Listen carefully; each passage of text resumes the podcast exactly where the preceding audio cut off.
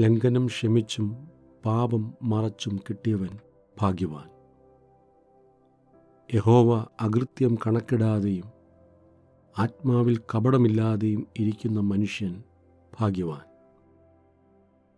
ഞാൻ മിണ്ടാതെ ഇരുന്നപ്പോൾ നിത്യമായ ഞരക്കത്താൽ എന്റെ അസ്ഥികൾ ക്ഷയിച്ചുപോയി. രാവും പകലും നിന്റെ കൈ എന്റെ മേൽ ഭാരമായിരുന്നു.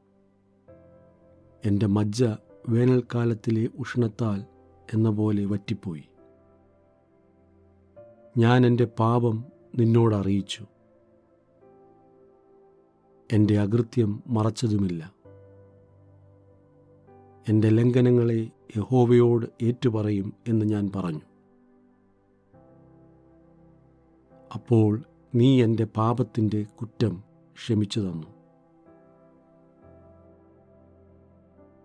ഇതു നിമിത്തം ഓരോ ഭക്തനും കണ്ടെത്താകുന്ന കാലത്ത് നിന്നോട് പ്രാർത്ഥിക്കും. പെരുവെള്ളം കവിഞ്ഞു വരുമ്പോൾ അത് അവന്റെ അടുക്കലോളം എത്തുകയില്ല. നീ എനിക്ക് മറവിടമാകുന്നു. നീ എന്നെ കഷ്ടത്തിൽ നിന്ന് സൂക്ഷിക്കും. രക്ഷയുടെ ഉല്ലാസഘോഷം കൊണ്ട് നീ എന്നെ ചുറ്റിക്കൊള്ളും. ഞാൻ നിന്നെ ഉപദേശിച്ചു നടക്കേണ്ടുന്ന വഴി നിനക്ക് കാണിച്ചു തരും.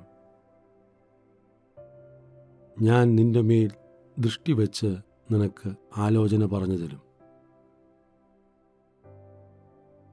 നിങ്ങൾ ബുദ്ധിയില്ലാത്ത കുതിരയെയും കോവർ കഴുതയും പോലെ ആകരുത്. അവയുടെ ചമയങ്ങളായ കടിഞ്ഞാണും മുഖപ്പട്ടയും കൊണ്ട് അവയെ അടക്കി വരുന്നു. അല്ലെങ്കിൽ അവ നിനക്ക് സ്വാധീനമാകുകയില്ല. ദുഷ്ടന് വളരെ വേദനകളുണ്ട്. യഹോവയിൽ ആശ്രയിക്കുന്നവനെയോ ദയ ചുറ്റിക്കൊള്ളും. നീതിമാന്മാരെ യഹോവയിൽ സന്തോഷിച്ചാനന്ദിപ്പേൻ